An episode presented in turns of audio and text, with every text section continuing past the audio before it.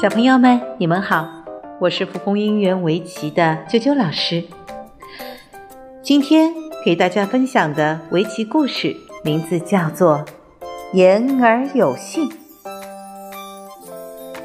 清朝的康熙皇帝酷爱围棋，有一次，他率领王公大臣八旗精兵去承德附近的木兰围场打猎，途中。遇到一片碧绿的草地，旁边有条清澈的小溪，溪水潺潺。康熙一时棋瘾大发，便席地而坐，与一位大臣对弈起来。很快，康熙便连胜三局，他意兴未尽，于是又找了一位叫纳仁福的围棋高手，与他继续下棋。那人符的棋艺十分高超，下到中途，因沉迷于棋局，他竟忘记了对手是皇上。只见他攻城略地，势如破竹。进入中局后，很快就吃掉了皇帝的很多子。眼看康熙皇帝就要输了，这时老太监郭继公前来禀报。皇上，听说山下发现了猛虎，您看要不要赶紧出猎？康熙一听，高兴极了，对那人妇说：“你在这里等着，待朕猎虎归来，咱们再继续下。”说完，康熙便翻身上马，持弓向山下驰去。到了山下。众人四处寻觅，也没找到什么猛虎，只发现一只梅花鹿。康熙见状，便对郭继公说：“这里哪有什么老虎？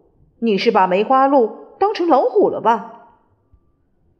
郭继公擦了擦头上的汗，连忙说道：“呃，是，是老奴看错了。”康熙说：“嗯。”这只梅花鹿长得膘肥体健，能猎捕到它也是不错的。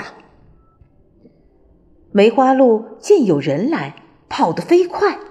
康熙策马紧追，翻了好几座山才猎捕到它。狩猎结束后，康熙无比兴奋，一高兴就把下棋的事儿忘光了，带领众人直接回宫。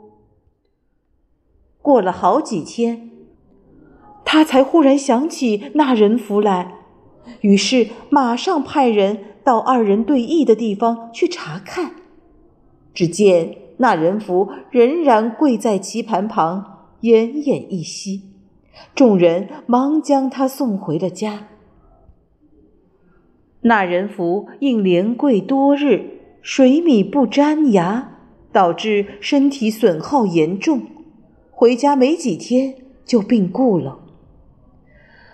康熙为此十分愧疚，悔不当初，于是痛定思痛，写下了这样八个字：“君而无信，何以为君？”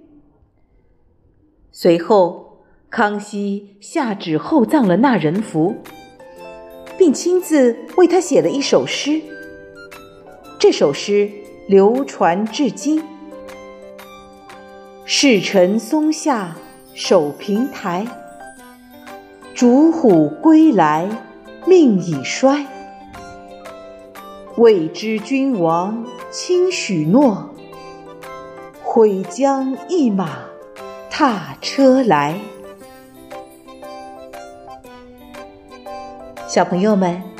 今天的围棋故事就分享到这儿了，下次再见。